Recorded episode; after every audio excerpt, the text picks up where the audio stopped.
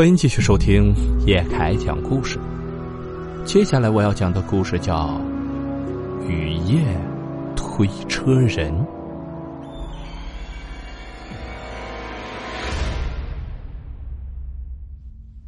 这件事儿发生在二零零三年，虽然已经过去十几年了，但是到现在啊，我仍旧是记忆犹新。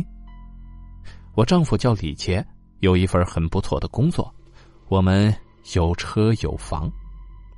丈夫的父母住在农村。这是七月份的一天，他一大早就接到了母亲打来的电话。呃哦，行，我知道了，你别着急啊，我下午就请假回去。怎么了？是不是家里出什么事儿了？丈夫李杰接电话的表情很凝重，还有一些担心。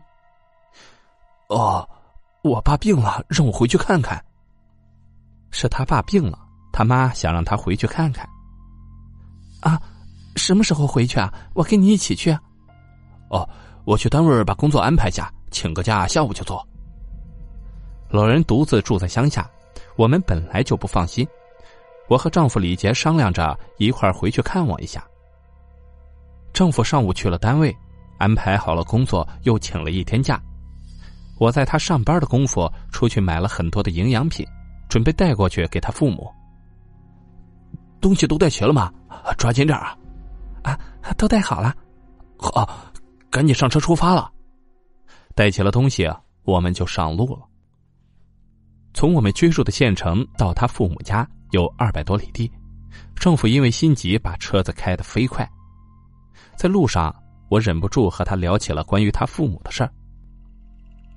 我说句话，你别不爱听啊。咱爸妈也是啊，连城里的房子都给他们买好了，就是不来住，非得守在那边。哎，你不知道，咱爸对那有感情，他答应过别人要一辈子守在那儿。我丈夫发展的很好，我们家条件也不错，几年前就在城里给他父母买了房子，可是他父母却始终不肯从乡下搬出来。至于原因，是他爸曾经许下了一句誓言，我多少有些不理解。为了一个承诺要放弃优越的生活，真的值得吗？都守了几十年了，也算兑现承诺了吧？每次说到这个问题啊，我丈夫也显得很无奈。他也劝说过很多次，试图说服他的父母，可是啊，都无济于事。车子开到中途的时候，下起了大雨。因为后半程都是山野，公路不太好走。外面下雨了，你开慢点啊！下了雨啊，到处都是泥泞的小坑。我刚提醒丈夫下雨了，开慢点车子就猛地颠簸了一下，熄了火。哎呦，嗯，怎么了？哦，好像陷泥坑里了，我得下去看看。丈夫打着了火，踩了几脚油门，这车子还是无法前行，应该是陷到了泥坑里。没办法，丈夫只能下车去检查。果不其然，有一个车轮深深的陷进了泥坑里。怎么了呀？我不放心丈夫一个人下车，打着伞就跟了出去。哦，陷泥坑里了，得找人帮忙推一下才行。哎呀，可这荒山野岭的，上哪去找人呢？丈夫说车轮实在是陷得太深了，如果没人帮忙，根本就不可能开出来。而我们所处的地段，根本就没有人家。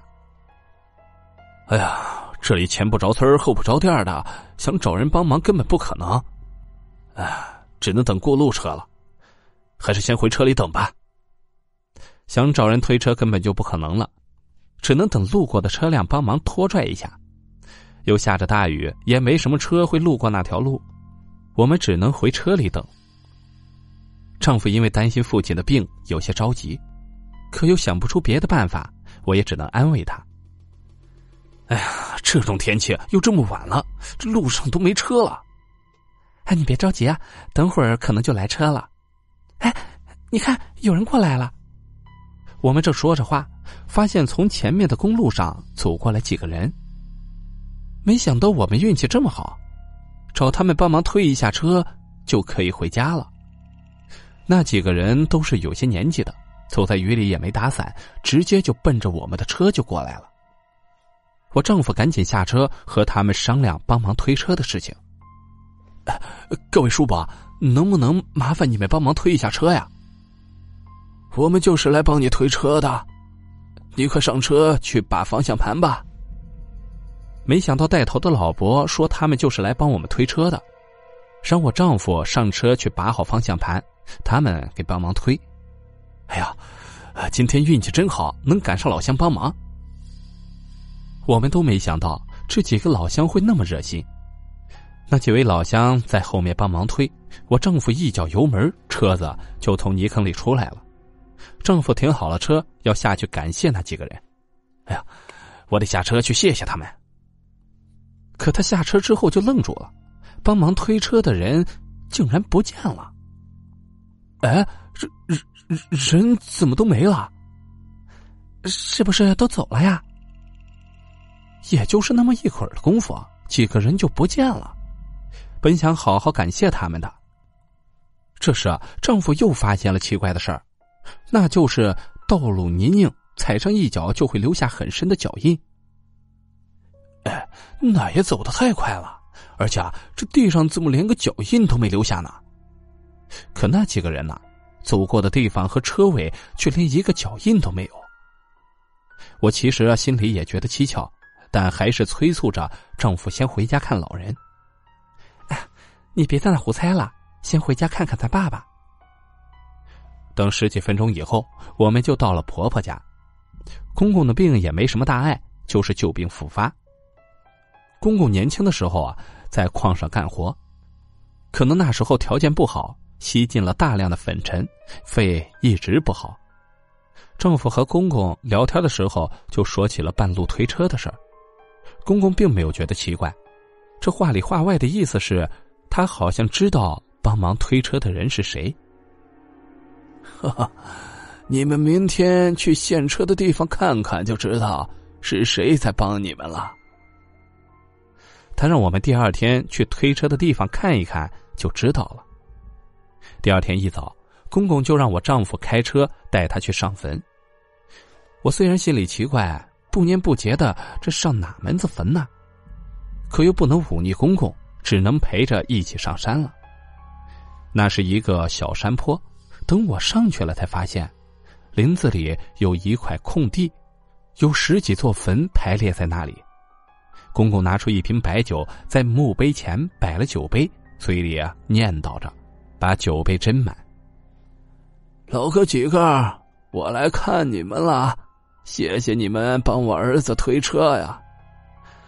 哎呀，这几天呢，老毛病犯了，也没来看你们。你看，这都长出草来了。他就像和老朋友叙旧，唠了几句，就起身把坟包上的杂草拔掉。清理完坟上的杂草，又盘腿坐在了坟前，唠起了嗑。哎呀！